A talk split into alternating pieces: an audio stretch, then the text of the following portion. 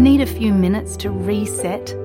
Great Minds is a podcast from SBS that guides you through different meditation styles from around the world. Listen wherever you get your podcasts. Kayo'y nakikinig sa SBS Filipino.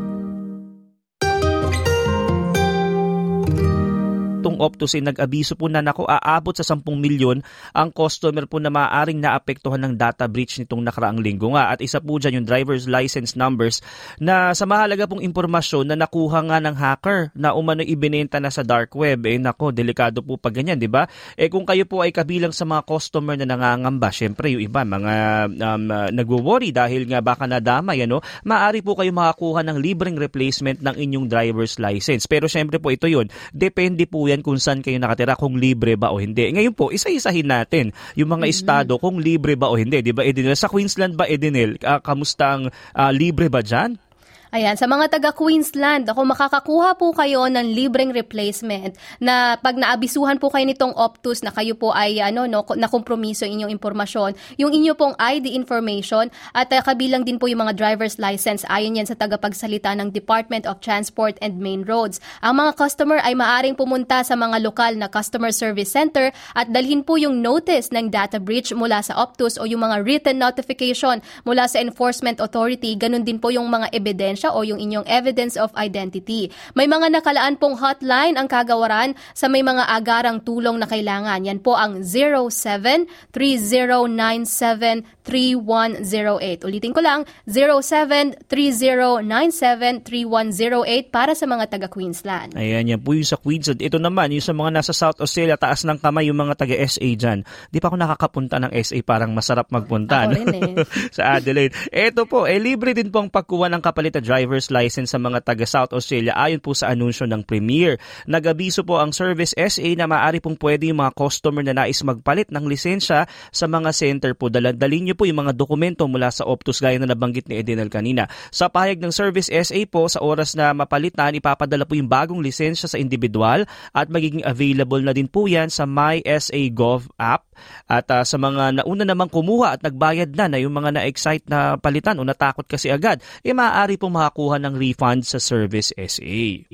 Samantala para naman sa mga taga Victoria, hinihikayat po ang mga ang mga Victorian drivers na i-report agad sa Department of Transport kung kayo ay naapektuhan ng data breach. Kung nabigyan po kayo ng notific- notification ng Optus dito sa data breach na to, maaari nyo pong tawagan o kontakin ang Vic Roads para humiling ng inyong replacement o puntahan nyo yung kanilang website yung www.vicroads.vic.gov.au slash Optus Breach. Libre din po ito at sinabihan na ng kagawaran ng Optus na bayaran ng ang Victorian government sa magiging gastos sa mga bagong lisensya.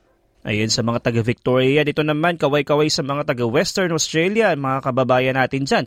E libre din po ang mga bagong driver's license po sa mga naapektuhan ng Optus data breach. Kinumpirma po yan noong Miyerkules si Transport Minister Rita Safiotti. Sa Facebook post po uh, nito, titawagan daw ng Optus yung mga customer po na direktang naapektuhan. Ang mga makakakuha po ng notification ay maaari pong pumunta sa Department of Transport uh, Driver and Vehicle Service Center na may kopya rin po ng Optus data breach note notice, gayon din yung primary at secondary form of identification.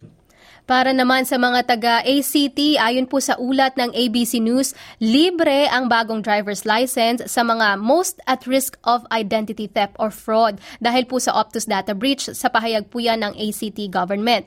Ang fee o yung bayad po sa replacement card ay $42.60 na may kasunduan po sa Optus na ikikredit sa mga customer account. Maaari pong bisitahin ang Access Canberra Replace Driver License page para naman sa mga detalye. And speaking of territories, sa mga taga-NT naman, Northern Territory, libre din po ang mga apektadong customer na kuha ng lisensya sa kumpirmasyon ng Northern Territory government ayon sa ABC News. Tatawagan po ng Optus yung aabot sa 20,000 na apektadong individual. Sa mga tagapakinig naman natin mula sa New South Wales, ayon po kay Minister for Customer Service Victor Dominello, ang Optus daw po ay kokontakin ang mga customer sa mga susunod na araw para kumpirmahin kung kailangan pang magpalit ng lisensya. Sa usaping bayad naman, $29 ang replacement fee sa oras na ikaw ay nag-apply at nag-issue ang Optus ng reimbursement sa mga susunod na araw. Maaari namang mag-apply ng bagong lisensya sa pamamagitan ng Service New South Wales. Kung kayo po ay may mga digital license, makakakuha kayo ng uh, bagong interim card number at agad-agad sa Service New South Wales app. Makukuha naman ang bagong lisensya sa loob ng sampung araw. Ayan, sa mga NSW, sa mga taga-Tasmania naman, kaway-kaway din po. Ayon sa website po ng Tasmanian Government, hindi pa malinaw kung gaano kalawak yung detalye ng lisensya o yung nakompromisong lisensya. Pero maaari namang palitan po uh, kung sakaling gusto ninyong um, palitan yung lisensya ninyo, yung driver's license. Maaari pong pumunta sa Service Tasmania Contact Center para sa bagong license number at replacement card.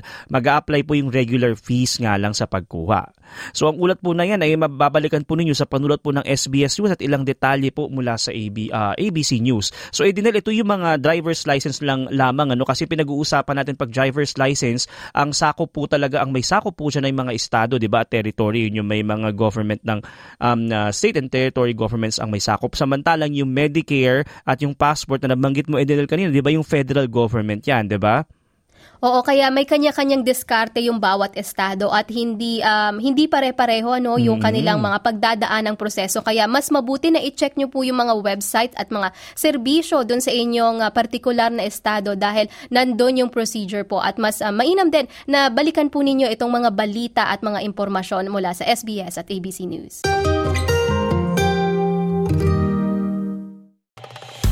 Nice yung bang makinig na iba pang kwento na tulad ito? Makinig sa Apple Podcast, Google Podcast, Spotify o sa iba pang podcast apps.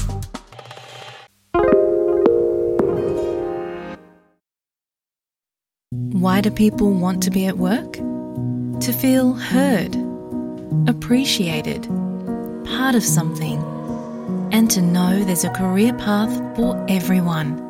Inclusive workplaces are linked to increased innovation, productivity, and employee satisfaction. Make your organisation a place where people want to be. For inclusion and diversity training, visit inclusion-program.com.au.